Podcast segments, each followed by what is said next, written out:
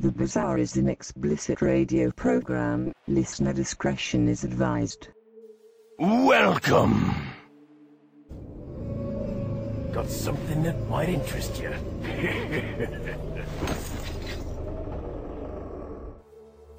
Hello, everybody, and welcome back to The Bazaar, episode 34 right now.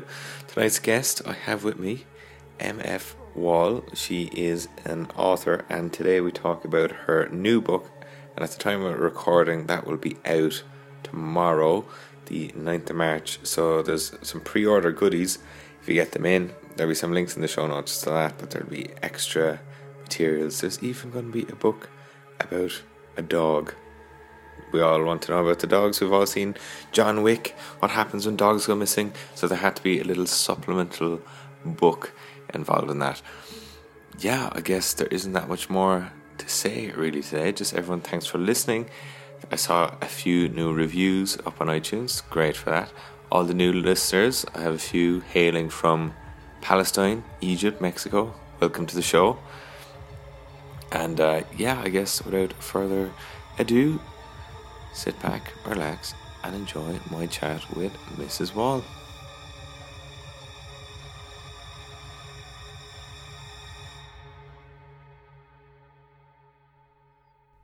Hello, everyone, and welcome back to the show.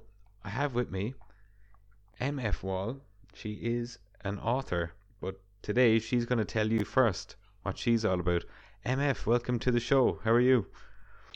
I'm well, thank you. How are you? I am absolutely excellent. We are all snowed in here over in Dublin. We are all panicking, running around like headless chickens with minus four degrees Celsius, while everyone on the continent I've seen up to minus 27, yet we have a five day weekend here. But how is it over in Canada right now? Uh, surprisingly, we have uh, no snow on the ground, although we did two days ago. It, it warmed up to about uh, oh, 11 degrees Celsius today, so my kids were complaining that they were hot. That's kind of what it feels like over here as well. If we get any bit of sun, if the clouds break, we're pretty much out in the t-shirts. yeah, that's they're they're they're crazy here with that. They're like, oh, it's time for shorts. Well, before we get anywhere, if the audience don't know who you are, would you like to give a little bit of background about what you're all about? Sure. I'm an author. Um, I have been writing for quite a while. I went to uh, film school in oh back in the early 2000s and uh, that's when i realized that i wanted to do writing for a living and i tried for quite a while to break into doing uh, writing screenplays and that kind of stuff uh, that's a even tougher racket, racket than uh, writing novels and, and, fiction and that kind of stuff. So eventually, um, about four years ago, I decided to transfer over to fiction. Um, and that's where I'm at right now. Uh, and I have a, a, new novel coming out, and uh, I do short stories and, and that kind of stuff. And I, I really enjoy what I do quite a bit. Excellent. Well, the talk of today is your new novel, but you're not getting off the hook that easily because we're going to have to probe a little deeper first. Now, doing my due diligence as I had to, you said you had creative writing classes starting at the age of 10. Can you sort of talk us through? Was that really the start of the writing back then? Uh, actually, I I don't think that I've ever taken a creative writing class, but I did have.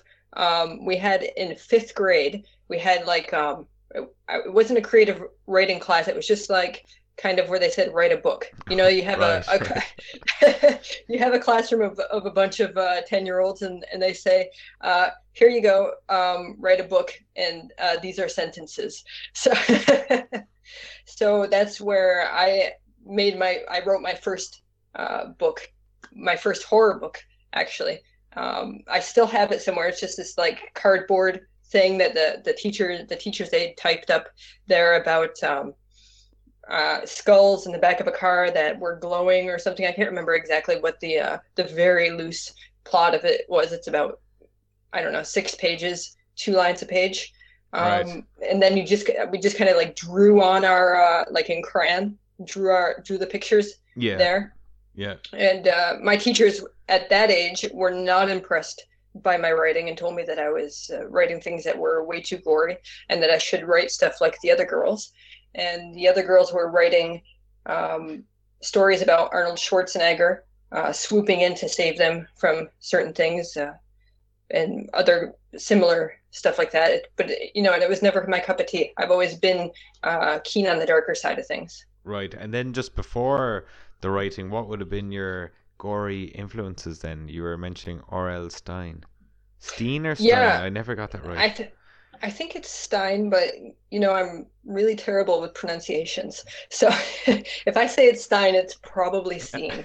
like Weinstein and Weinstein right now is not a good look. yeah. um, yeah. By that age, by by ten years old, I had um, read everything in my local library. Um, I had had to get special permission from my parents to be in the adult section. The librarians weren't impressed with me being over there because of the the material, the reading material that I was reading.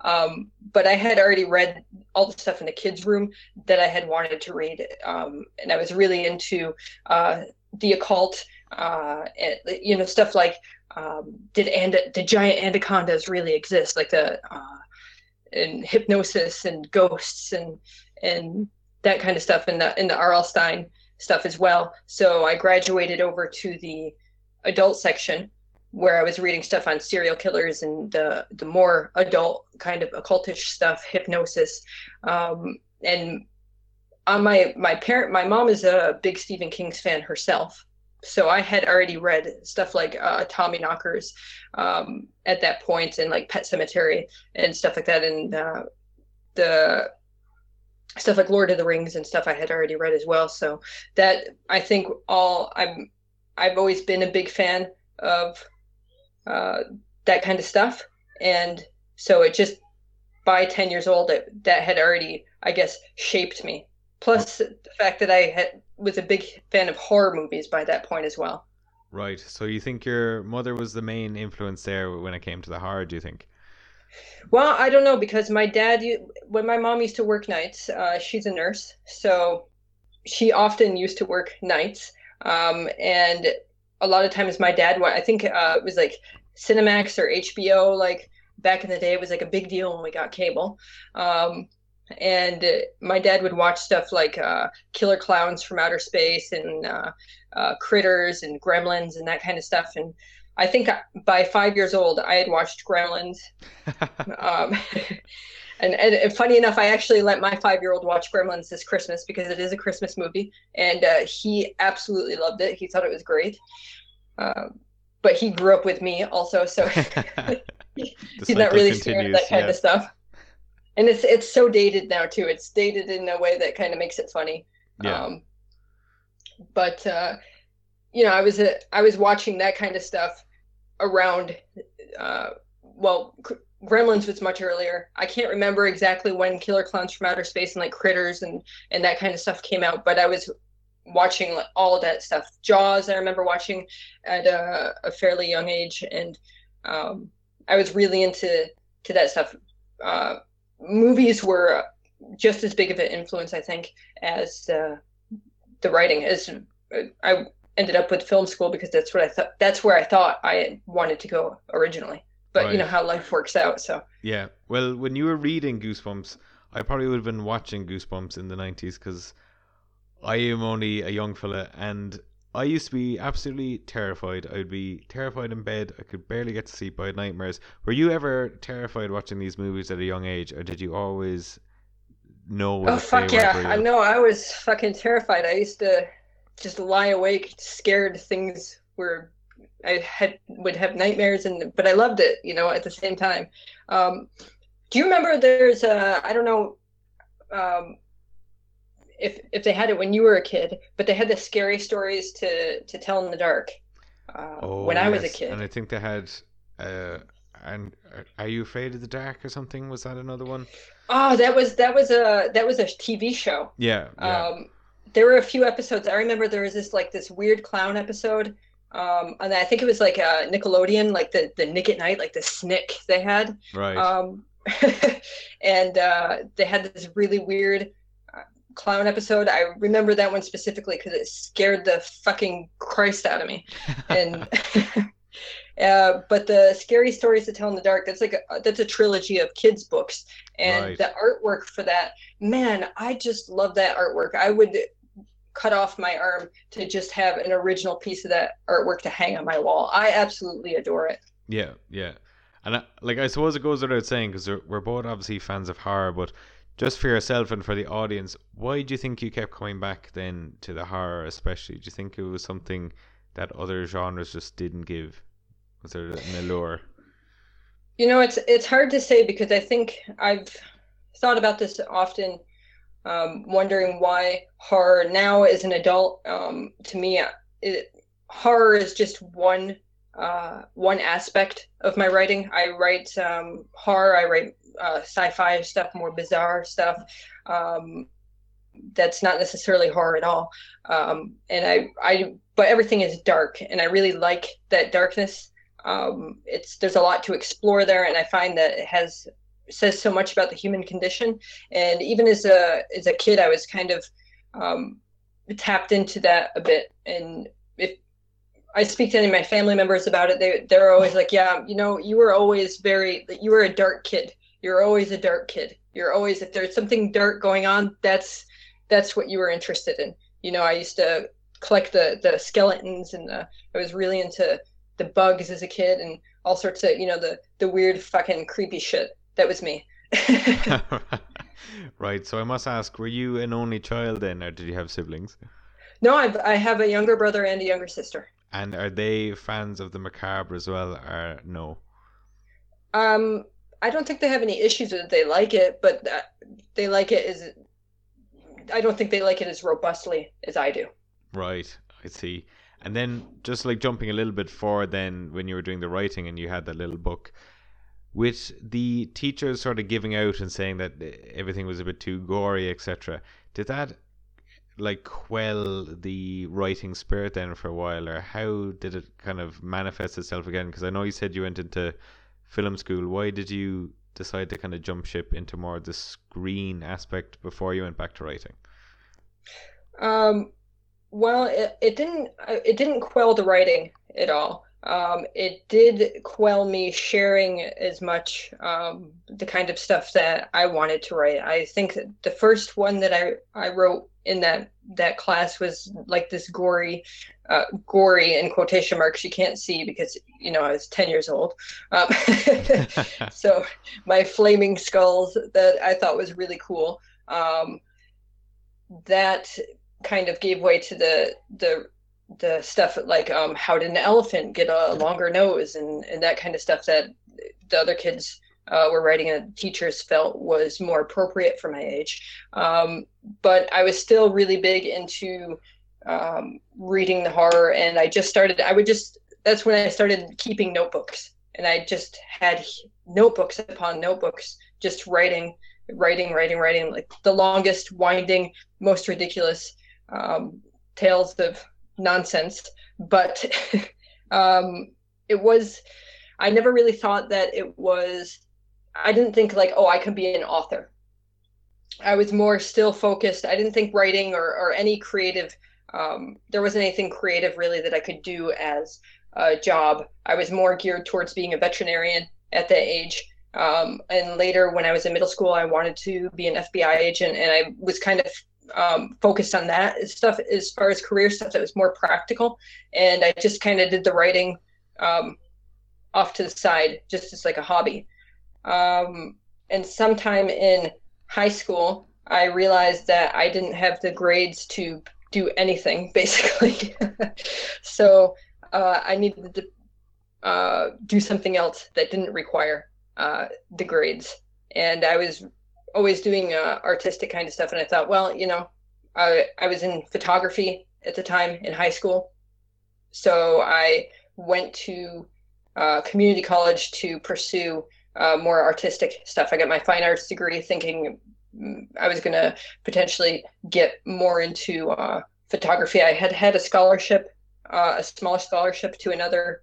Um, uh, I can't remember what it was now off the top of my head, but in Buffalo, there's like a um, a photography school uh, that's there, and I had had a small scholarship to that or award or whatever it was that they called it. I Yeah, didn't end yeah. up going.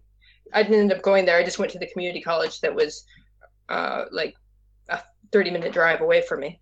Uh, but when I was there, that's kind of when I I, ca- I continued to explore the photography and, and the film and realized maybe film was where I wanted to go. It wasn't until I was actually in uh, film school that I thought maybe the writing was the writing aspect. I didn't like the um, I'm I've never been a fan of the on camera stuff. I never wanted to be the on camera stuff. So and the directing stuff and, and that kind of stuff is fun. Uh, but I really I just really enjoyed the writing and I had never stopped. And it was so it was kind of just a that's when people there was like screenwriting classes there and stuff. And uh, it seemed like that's when people really started talking about um, that writing could be a career and it kind of dawned on me oh i could be a screenwriter Right. Yeah. which i couldn't be but You could. Anyone can be. you can i couldn't be and make money at it Ah well, yeah, you have to keep playing your playing your craft, isn't that it? But just going back then, you were saying in school you didn't really apply yourself. At that time, were you still continuing the writing, and at the same time, were you heavily into the reading? Was it hand in hand? There was what was the main distraction? Would you have said? definitely hand in hand i was um it's hard to say which was the main distraction i i had i would sit in class and um, when i went to class and i would just write just fill up my notebooks and, and they're going on and on about you know whatever i should have been paying attention to um, but i was more involved in in what i was writing and the thing about uh, when you're in school especially then because everything was analog, right? So I had just had a notebook. I didn't have an iPad or anything that I had to take notes or whatever the fuck kids do now in school. But um, so I could write stories, and they thought that I was taking notes in class, Yeah, as opposed to, you know, it's hard to hide books under the in the in the desks there. Especially, I think by the time I was in high school, they didn't have like a desk that you could put stuff in. It was just like a table, kind of. right. Yeah, So by the time I was in high school, I was just just doing a lot of writing while I was in school, and I think the reading was more out of school. Okay, so you were basically writing the stories that you wanted to be reading in school because you'd get caught with a book. Is that what I have it there? Essentially, yeah. And do you still have those notebooks? um, no, I don't. Unfortunately, uh, I think I I ditched them a long time ago. At some point, That's a pity. Was there anything that you picked up then and applied into the couple of short stories and now your new novel? Is there any ideas that uh, got picked up from those? um, you know, I think that I evolved in in my ideas because I think um, a a lot of times um, the stuff that I was reading was very much like what I was writing. It was very derivative. So if I was reading uh, something fantasy, then I was writing something fantasy. If I was reading something about shapes shapeshifters, I was writing something about shapeshifters. It wasn't, you know, exactly the same thing, but it was so derivative. Um, Yeah, change the names as I- around. yeah, but you know, I was a I was a kid, so it's not like I was selling. I was just having a great time, uh, not paying attention in class. And as uh, as I got older, though, um, I think I started trying to uh, actually write stuff that that was different from the stuff that I was reading. And I, I think that's kind of a natural progression. I think that kind of happens with every writer that I, I tend to see the less experienced a writer, the more like everything else that person's writing is going to be. And then as they, I guess they call it developing your own style, your own voice, right? Yes, So the more you write, the the more of a voice you have. And at some point, I gained a voice, I guess. Right. And then how many actual stories did you end up writing before you felt confident to push it out into the world then? Wait, was I supposed to wait until I felt confident before I started pushing them out into the world? well, was there any ones that you kind of brushed aside or felt weren't up to scratch before you actually decided to publish? Um, you know, I didn't write any short stories prior to my novel. Um, Disease, I did a bunch of, of screenplays and that kind of stuff. And Disease was actually a screenplay uh, that was optioned by a producer in LA prior to me uh, novelizing it. And when I decided that I wanted to move over to fiction, that uh, screenwriting was not the career uh, path for me, uh, I just went ahead and, and dove right into a novel. And then after that, I was like, well, how do I, I gain readers? Maybe I should write some short stories. so I started writing the short stories after the, the novel. Right. So it was actually after the novel then that you did the shorts. I tend to try to make things more difficult on myself. So, well, isn't life only but a challenge in itself? so then, obviously, uh, we're talking about. We want to end up talking about disease today now because that's the main focus. Is it getting a wide release as of we're going to say tomorrow, but we're actually recording a week in advance, the 9th of March. So that's right. Would we like to talk a little bit about disease and maybe give us a sneak peek of what readers could expect there? Give us a tantalizing sure. uh, little demo.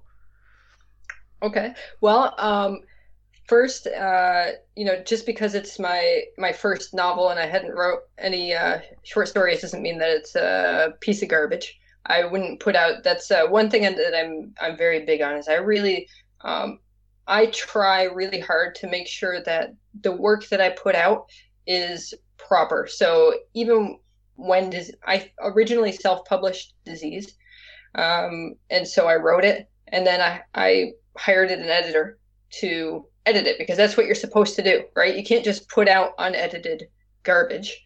Um, so I hired somebody to edit it, and um, I published it in this in the weirdest way possible, just having no clue what the fuck I was doing. I tried publishing it in serials first, um, which was just an utter disaster. Not actual cereals that you eat now, just actual new cereals like in parts. Is that right? Right, exactly. I tried publishing it. In... that it wasn't like in little booklets that were coming in uh, Frosties or something. Captain Crunch. Well, if I had been able to get into Captain Crunch, it would have been a lot more successful, and I could have scared a whole new generation of kids. Exactly. Although I have to say it's not kid appropriate, and I wouldn't let my kids read this until they were um, in well into their teens. Right. Ooh, exciting.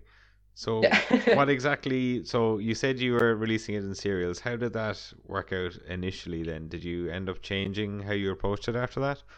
I did. Um, that was uh, just one probably the more ridiculous ideas that I had was to publish it in serials. Um, this is me brand new to the to the writing fiction game and the self publishing game, and I had this great idea that I was going to publish this in serials because it would build up the the hype for it, and people would be so excited to read the next installment. But really, it was just um, not that people weren't excited because people actually, to my surprise, they they really enjoy the book, but um, it was so confusing.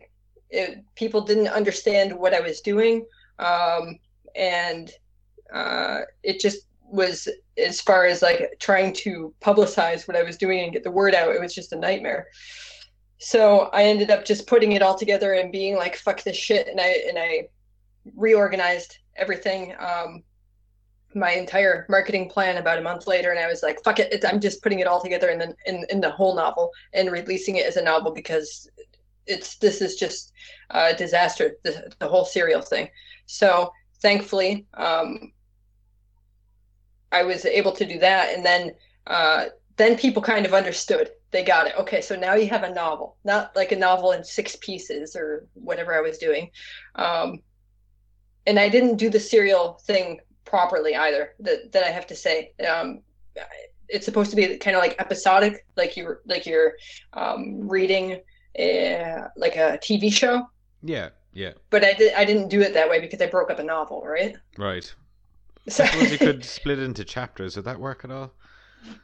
Well, it was like I think it was like five chapters a serial is what right. I had. Okay. It was just dumb. It was like the dumbest idea, but what you know when i go for things i go for things sometimes so uh but i revamped and I did the put it out as a novel, and that's um, and I think I did that uh, a lot better, and I you know I did the whole self publishing thing, and I really gave it, um, and I got reviews for a lot of from a lot of places, and and people they they really seem to enjoy it. Like the reviews were were really good. I always feel weird, like you know. Uh, I, I feel like I'm bragging when I'm like, oh, this this reviewer said this and this reviewer said that. Well, this Um, whole podcast is a brag, so we can brag Yeah. away. so I guess uh, you know I had uh, horroraddicts.net. Uh, there's a reviewer over there, uh, David Watson. He called it, uh, in his opinion, uh, better than The Walking Dead, and he said. Um, uh, quote uh, disease is the kind of book i would show to somebody when they asked me why i like to read horror um, i have, have had and, and that's you know i remember that off the top of my head because it's i think it's on the front cover of my book now my publisher threw it up there because it's a very nice quote but that's kind of how uh, a lot of people have felt and it, it kind of uh, encompasses that because even though it's a zombie story it's really about the characters and i put a lot i love zombies. Um, i think that they're a great monster. Having grown up on that that diet of monsters i am i have a real soft spot for monsters. Uh, and i kind of i consider zombies to be monsters. Um, but they are played out in the way of like it's it can get really boring just to like okay so what situation can you jam them in now where they all die and then uh, everything everybody's stupid and you're like well why the fuck couldn't they get away right yeah, yeah. so to me it's more about the characters and the zombies are a catalyst for um, changing society and uh, pushing everybody into uh, situations that highlight uh, problems that are already in our own society if that makes sense Yes, no, of course. That's usually when you see something associated with zombies, it's usually a metaphor for the breakdown of society and, you know, human morals, etc. They're never really the main threat there, which is normally exactly the the good the good stuff uh you know it's the the boring stuff that's all about like oh the zombie monster it's chasing me and um but with the good stuff it's more about the the story the plot and the characters so that's really what disease is about it's really i love gray characters so much um by gray i mean characters that uh, are morally ambiguous Yes. and so uh, that's it. Those are the interesting characters to, to me to write. They're those are um, to me like Superman's not an interesting character. He's just like good, right? He's the most boring character. he can Ah, do God, everything. Yes. I don't know. Did you see the new Justice League? He was basically just the king of everyone. He just killed everyone. I ha- I haven't seen it, but that's that kind of sums up a lot of superhero stuff where I'm just like, oh, they're just. But that's I don't know if you've seen the um, was it like the Jessica Jones and like that kind of stuff on Netflix, Daredevil and that kind of stuff. I, I've watched a little bit of Daredevil. I've watched one episode of Jessica Jones. I can't keep up with Marvel anymore. There's too much going on. I know they have a lot of stuff. Um, my husband's really into comic books and, and the Marvel universe and that kind of stuff. So we've watched all of those. Uh, the only one that I disliked was Iron Fist. It just makes me laugh all the time, but because it's just so, it's so bad.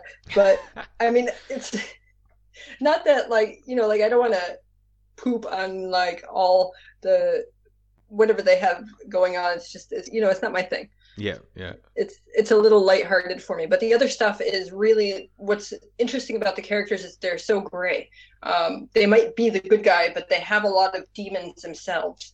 Uh, and there's always uh, for some of them, like for Daredevil, uh, I really like Daredevil a lot because like they they always allude to like he enjoys beating the fuck out of these people, right? Yeah, of course.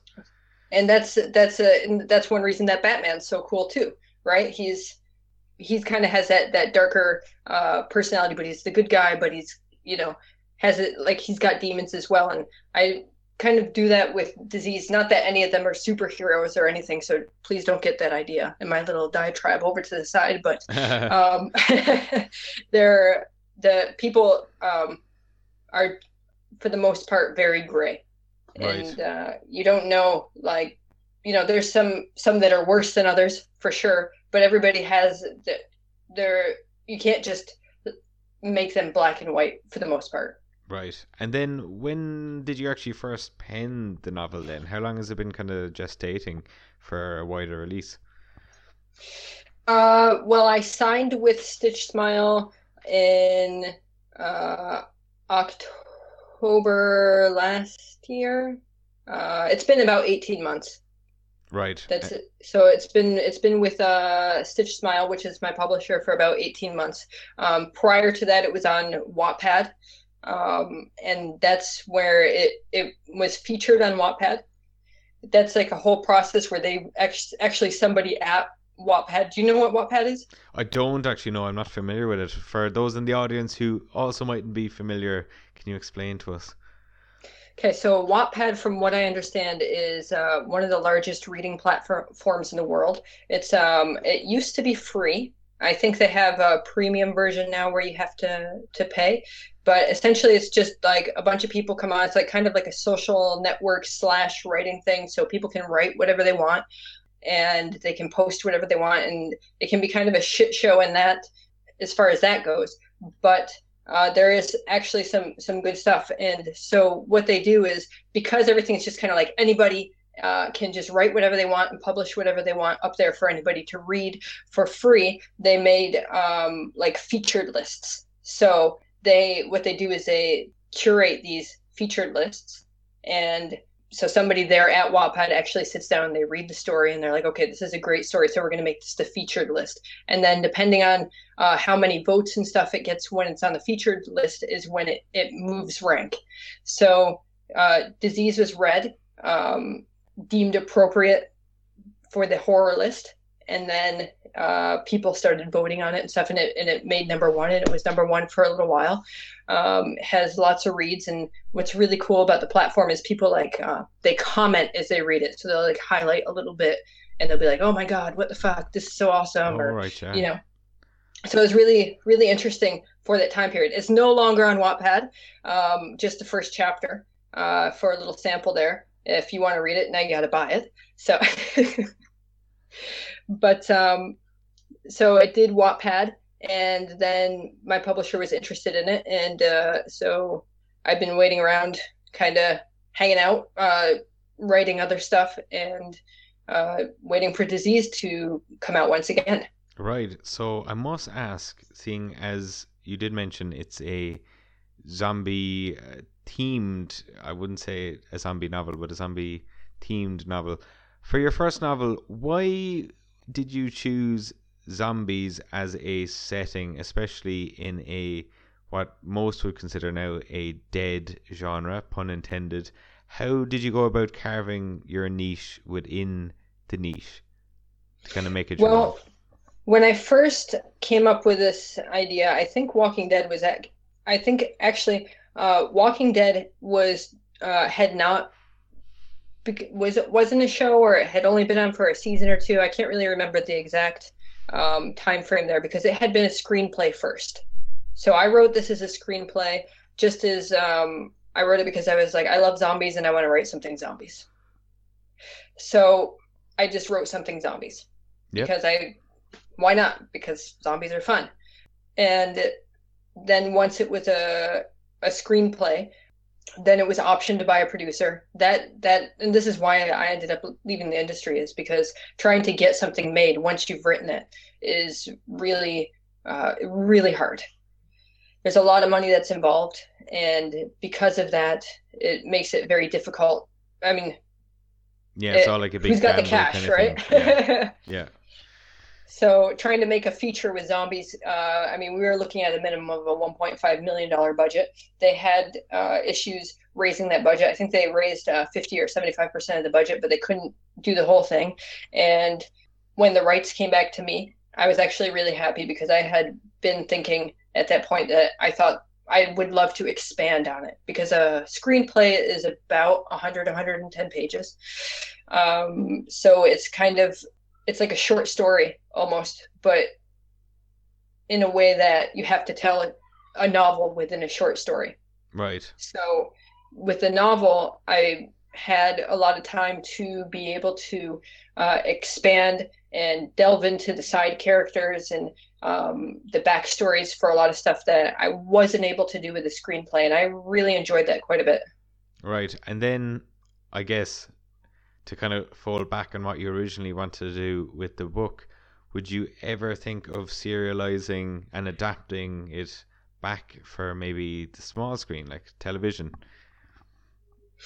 Uh, yeah, I definitely would.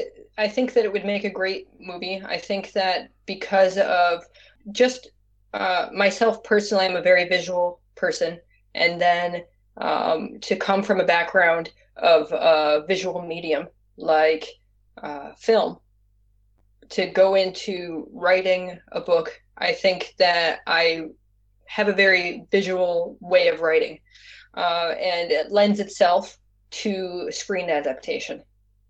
Right. And then, because I don't know, like, obviously, with the successes of The Walking Dead, there's been a whole, like, plethora of imitators, etc. But have you seen uh, The Asylum's Z Nation, which is kind of a tongue in cheek take on zombies? Uh, I think I watched the first episode or two. I'm, I'm not sure that I got past that. Was that? I think it was on Netflix. Like it showed up on Netflix maybe a yeah, few yeah. It was on. years I ago. think it was on recently enough. Yeah, they've released a few more seasons, but just I suppose what I'm asking is, what uh, like is it a comedy? Do you play it serious? Like what what kind of vibe is there in Disease? Uh, I would say that disease is very, very dark and very, very serious. There's, uh, I wouldn't call it a comedy in in any respects at all. Is there elements of humor? Is there lighter moments throughout? Or is I it going to be something like the road where you just want to slit your wrists? No, after? no, it's not the road. I think I try to generally, um, you know, I really in, I enjoyed the road, but the problem, like you said, after watching the road is just something you just want to slit your wrists after, and I I tend to I try not to do that to to my readers. I find um, I'm it's great because my husband does not like that kind of stuff, and although I gear naturally towards just uh, making everybody want to go out in the backyard and dig their own grave and lie down in it. he's he he really doesn't like that, and he'll point it out every time. And he's like, he'll just be like, "Man, this is just too depressing. It's too depressing. Why are you kicking your reader in the balls like this?" and uh, so I that's kind of rubbed off on me a bit, where I just I I veer away from my natural tendencies just to just destroy everybody in the end, no matter what. So I try now to make sure that there's a I wouldn't say levity, but I try to make it not so dark that everybody just is they just want to die after reading it. I think that and he makes a fair point uh, when he's talking about it. it is just um, you know you're along for the ride, right? And you really you're so invested and you just want to you don't want to feel so terrible when it's okay for you know once in a while for for a thing but i when you're when you're doing like a, a novel or something like that you need some sort of like you want to pay the reader off a bit like you know almost like thanks for reading yeah. i won't i won't make you want to hang yourself of course. So, would your husband then get like first read on everything? Would you uh, run it by him as sort of the bar- barometer of the casual reader? Uh, I'm really lucky uh, that I have my my husband reads uh, the majority of my stuff, and then I also have uh, two friends who are writers as well, and they read uh, the vast majority of my stuff as well. And um, I take all three of their consensus when I'm writing my stuff because they're all they're all highly intelligent people, and they make really good points um, when they're reading. And it's it's i think it's really it's to me writing isn't necessarily a solitary activity you can't write good stories in a vacuum. Somebody has to read them. And it's nice to have that uh, those beta readers i guess right there with instead of just throwing it out to the public because you end up being getting too close to the material sometimes and you don't see or the things that you're trying to do don't necessarily come across where because they're in your head you think that they do. Yeah, maybe something's too subtle for instance and they're like, well, I, I didn't really get this part. And you're like, oh, well, this was supposed to happen. But if, if everybody's saying that they didn't get that part, Yeah, I've seen that that a lot that- when talking to people where it's like, what what did you mean by this? And they're like, oh, well, it was like this and the next in my head. And you're like, no, that didn't come across at all. yeah. What were you thinking? I find that that's uh, that's one issue that I try to uh, that used to happen to me more in the past, but not as much now. Um, that I would be too subtle about stuff. I would always worry that I was being too on the nose about stuff, and I would I wouldn't write stuff as I guess maybe as big or as obvious as uh, it should have been. Uh, because in my head I knew it, and I knew it so well in my head that I was like, "Oh, everybody's gonna guess this. Everybody's gonna know." So write it real, real small, and then people would read it and they'd be like, "What? I don't understand this. This doesn't make any sense." Yeah. I'm like, "Yeah, but this and this and this," and they're like, "You, you have to fix it." So, so I've done that now, and I I don't really have that that problem as much anymore. Right. Well, you have, you, you have me really energized to read it. I know we've barely even scratched the surface of what the plot might contain. We know it has zombies in it and some sort of disease. And we're talking today just prior to the release of disease. But do you have any follow up to it? I know you mentioned there you just wanted to expand at some stage. Do you have any uh, sort of follow up novel for disease going? Maybe Gangrene, the musical? well, I, right now I'm working on uh, uh, a different novel uh, that has that's not part of the disease universe. I had originally planned this as part of a trilogy. I'm not sure if I'm going to to get there or not, just because right now as a as a writer I'm kind of tapped out in the universe. So I may eventually do the the sequel, and then I think that the third one is actually going to be a prequel. But um, I may get I may get there, but right now I'm kind of expanding into to other things, with the exception of um, there's I did write a little short, like a novelette kind of thing. Um, and if you'll forgive me for this blatant plug of no, this my is work. all about plugs. but uh, disease, you can pre-order disease right now, um, and even when you listen to this, if you're listening to it the day before release, you can still pre-order disease. It goes live on the 9th. Uh, so on the 8th, when I have my online release party, which you are all invited to, you can you can uh, you can pre-order disease, and if you do that, then I wrote a little novelette. It's about 50 pages ish. That is a tie-in to disease. So there's it's like um, it's called Maxima, and uh, there's there's a dog in disease at some point, kind of like a little side character thing. And uh, I was always intrigued by his story, so I wrote his story. Excellent. And so you can get that for free if you pre-order the novel. All you have to do is uh, if you go over to my my website, then it has all the, the information on how you can go ahead and, and get that a copy of that for yourself. Excellent. That sounds great. Everyone, are you listening? You got to get pre-ordering and get those. Is it going to be an ebook freebie or is it on paperback to Maxima? It is an ebook freebie because uh, I can't afford to send out everybody paperbacks, unfortunately. of course, can't be sending them all out for free. So it's all been highs this evening, but I must ask, what has been the harshest criticism you've received, or has generally everything been good so far? I think um, everything's been pretty good. Some people have complained about the. It's it's weird because it's such a subjective thing. Whereas I've had people be be like, uh, okay, so this is a horror book with zombies, right? So I would expect a certain level of gore. Uh, and if you're gore phobic, then don't fucking read my book. But I really fucking want you to read my book. So Is there like a So- redacted version with like uh, black streaks through it? Maybe people can read. Just just read quickly over the gore the the gory parts. Like i said i'm a visual i'm a visual writer i think um and i can i go into detail with a with a lot of the gore but it's not like i don't feel that it's unnecessary. And the the vast majority of my readers don't feel that it's unnecessary because we're in a world that's populated by zombies. And one of the the things about zombies is if you just say there's a zombie walking by that's that's kind of boring. But if you really want to showcase the horror that is in this world the like the what is what these characters have to go through i mean to see some of this stuff that they would have to see w- would just be supremely intense. And and as a reader you have to experience just a taste of what the characters would experience. Otherwise you won't be able to understand their headspace uh, within the world. So to me that's that's what it's about and I, I think that the vast majority of readers have agreed with me on that point but some people feel that uh, the gore is a little um, above and beyond so i mean it's a subjective thing I don't like like torture porn and that kind of stuff. I'm not really a gore person for the sake of gore, so mm-hmm. I don't think it's it's that. But I would say that would be my harshest cri- criticism. Is some people have said that. Right, and then I suppose a little small question.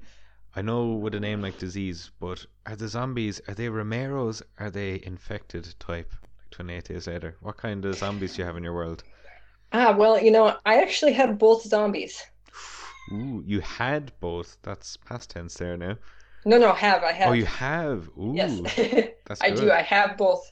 Um, so I have fast zombies and slow zombies, and to me, there's a science behind it. I kind of ignored with whatever anybody else has going on. Right. But uh, if you, to me, if you're a zombie and you're kind of human being-ish, and you don't have a lot of damage, and you're not falling apart and that kind of stuff, then I would say you're probably going to be fast after you die uh, you're going to be a fast zombie, especially like if you're really into cardio or that kind of stuff. But you know, if you were coming out of the ground or you got fucked up before you died, which is a really good possibility, so maybe you're missing body parts and and that kind of stuff, and directly after you die as well, because after after you die, I would say you're a slow zombie because of rigor mortis. Yeah. At least in in my book, rigor mortis is a thing. So rigor mortis makes you slow for those uh, that that small period of time that that you have rigor, and then after that, if you have no damage uh, and you're not incredibly obese, then you're probably a fast zombie. And other than that, a lot of the zombies are slower zombies because they're messed up as well.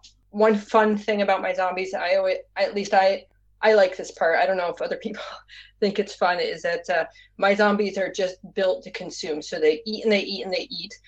And I was kind of always wondered what happens. Like what happens when a zombie eats? So they're eating and uh, brains and they and they need to eat and what happens if they need to take a shit after like what's going on yeah right like what's the what's the point of this this consuming so to me that's uh they eat and eat and eat and they burst their stomachs and they just continue to consume and the the everything that they're eating is just falling out of their their stomach cavity and they'll even eat their own intestines again and re-eat yes, um, yeah, the yeah. old stuff that they've eaten and that's that's also where the smell um, comes from them in my mind is actually the the rotten uh, meat that they've consumed. It's not themselves. Yeah, that's a big uh, big issue that I have with Walking Dead. Yeah, watching it, actually they, it's something I thought about only briefly, but it's something that's never really considered, is it? Where does all the food go? Because they constantly eat, but their stomachs would burst at some stage, wouldn't they? Yeah, or there's have to be big zombie shits all over the place. I wouldn't like to smell those on top of the smell. no, and uh, but uh, in The Walking Dead too, they um, they're so easy to to um, like to burst their heads and stuff. They're kind of mushy and and nasty, and I, I have a trouble like um, they they're like it's I don't know about the the comic because I didn't get a chance to ever read the comic, but with the show, they kind of no, the comic is as the same, where it's just like they're made out of sponge or styrofoam practically. My zombies are not sponge uh, SpongeBob zombies. they're they're actually you know dangerous. They're hard to kill. If you shoot one in the head, you have to get it properly. It's not like if you shoot off half its head and it still has a good portion of its brain, it's still going to come and eat you. You have to get the brain stem or something to that effect. Is, is yeah, you have to get it? it exactly. You have to get it properly, um, and they're they're dangerous right until you know as long as that that brain is going, that head is dangerous. Yeah. Well, I have loads of questions on the zombies, but I'm sure if I read the book and I had more questions, you'd be happy to answer them. But I have one really pressing question now. Is it's probably the hardest question of the night. You might you might tell me after. If you had a 12 hour head start right now, there was an impending zombie apocalypse. What would you do, given that they were the zombies as you just described? How would you prep, or would you be part of the horde? What do you reckon? Uh, well, I the very first thing that, that I would do is I'd have to to make sure that I had wherever my family was. They could be all over the place. My husband could be at work. My my kids could could be in school or you know Yeah, wherever they were. it's, so af- it's after you hang up with me right now. You get a, a text. Your friend has it on the DL. He works for I don't know NORAD or something like that. There's a zombie invasion coming from Russia. You don't know. You get twelve hours. What you do right now in the next hour? What, what so I do? grab I grab my kids and and actually I'm I'm somewhat of a prepper. So I have um, a bunch of stuff uh, like uh, I've got a whole cupboard of of canned goods and that kind of stuff with the just we we don't eat eat them. They're just there for like the apocalypse. Um, I've got my bug out bags and that kind of stuff. So the very first thing we do is uh, pack up the kids, grab uh, some changes of clothes. Oh, and, and the dog too. We don't want to forget our dog. And um, we'd grab the bug out bags and all of the, the canned goods and anything non-perishable in the house to load that all up into the car go get um, gas and fill up uh, gas containers. And uh, we live in the city so get the fuck out of the city. And i'd probably uh, plot my way towards the rocky mountains as i heard that the rocky mountains are so sparsely populated. That's the place to to survive the apocalypse the zombie apocalypse Excellent. Well, as I said earlier, uh, we're snowed in now for the next five days, and all I bought today was a frozen pizza and a six pack of beer. I am not really prepped in the slightest for this weather, so I think I'd be dead. I'd be chasing you in the horde up to the Rocky Mountains. I'd say we could nearly start winding down now. Anyway, we got a lot there today. But um, MF, where could we find you online if people want to get the book, etc., for tomorrow's release? Where can we find that? Okay, so the best spot uh, to find me, and this is where you can you can check out my book trailer. I have a really really fucking dynamite book trailer that will make that. you want to buy really my book. cool. That's what got me going. and uh, well, it's uh, it's uh, my that's all my husband's doing. Um, or the, and the animators that worked on it and the whole whole thing. Um, he they know what they're they're doing there, but um, so check out the the book trailer. You can check out the the reviews that I've already had, um, and you can see the synopsis for the the book. You can even read the very first chapter for free, and that's all on my website, uh, which would be www.mfwahl, as in Mary Frank, not actually what MF stands for, but Very secretive. you don't want Wall. your you don't want your aliases being given out now before the impending apocalypse. People might find No. you. so uh, MF Wahl w a h l dot com, and uh, that's where you that's that's my mecca. You can find all that stuff there, and then if you want to kind of go away from the mothership, um, there you can. Uh, lo- you can find my Twitter there. You can find my, my Facebook. My newsletter is a great thing to sign up for if you want to know what's going on. There's a sign up for it there. I've got my sparsely populated blog. Uh, You don't And, even want uh, to see my blog. I think the last post was March last year. They're hard to upkeep. They really are. They are. Well, Uh, but that's stuff. uh, yeah. Is that everything? So the landing page is basically the website. I'll have everything in the show notes anyway. But just, is there anything else? There's no Instagrams. You didn't hear of the new Vero coming out this week. Everyone's talking about it. You know, I well, uh, unfortunately, I'm not really um really super tech savvy. I'm not. Uh, I'm a what is it? A zennial. I'm not a millennial, so I'm not. I'm not right on top of it. yeah. Um, I have the Instagram, the Instagrams. Um, I think I'm uh, MF Wahl author there, but if you go to my website, my website will tell you. um, that's uh, yeah, you can check it. You can you can Google uh, or not Google Amazon. You can check out disease on Amazon if you put on uh, disease by MF Wahl. It's uh, there with my previous book cover. Uh, I think is like the highlighted Amazon thing right now. I have a new book book cover through the uh, publisher, which is quite nice as well.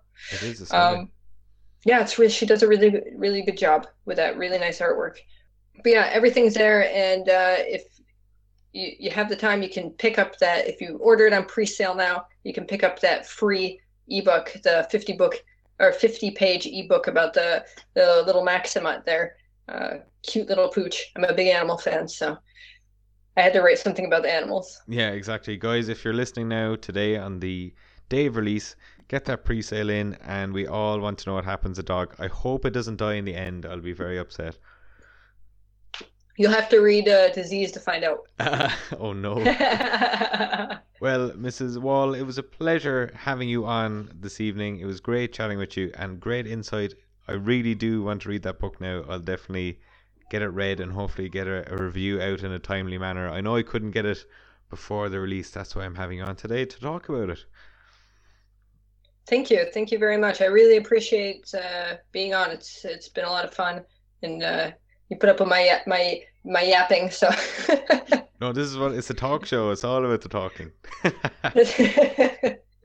well, excellent stuff. You have an enjoyable rest of your evening. We'll talk again soon. Great. Thank you very much. And that, everyone, was my chat with MF Wahl. I hope you enjoyed it. Really insightful, and I am really pumped to read Disease. I think it's going to be a cracker, and I think you should go out and get it before it's out tomorrow. Get those pre order goodies. As I said, all the links will be in the show notes. And as always, you can find me on Twitter mainly at the Fear Merchant, thefearmerchant.com. I've now tried this new Vero. I'm not really too impressed, but if you're on Vero, add me on that, say hello. And as always, I will ask if you're enjoying the show just to like, subscribe, write a review, get the wider word, recommend to a friend, get them to say that they sent you. I won't keep you waiting any longer. You enjoy the rest of your evening, and I'll see you again for the next episode. Take care. Who's coming with me? Who's coming with me? Who's coming with me besides Flipper here?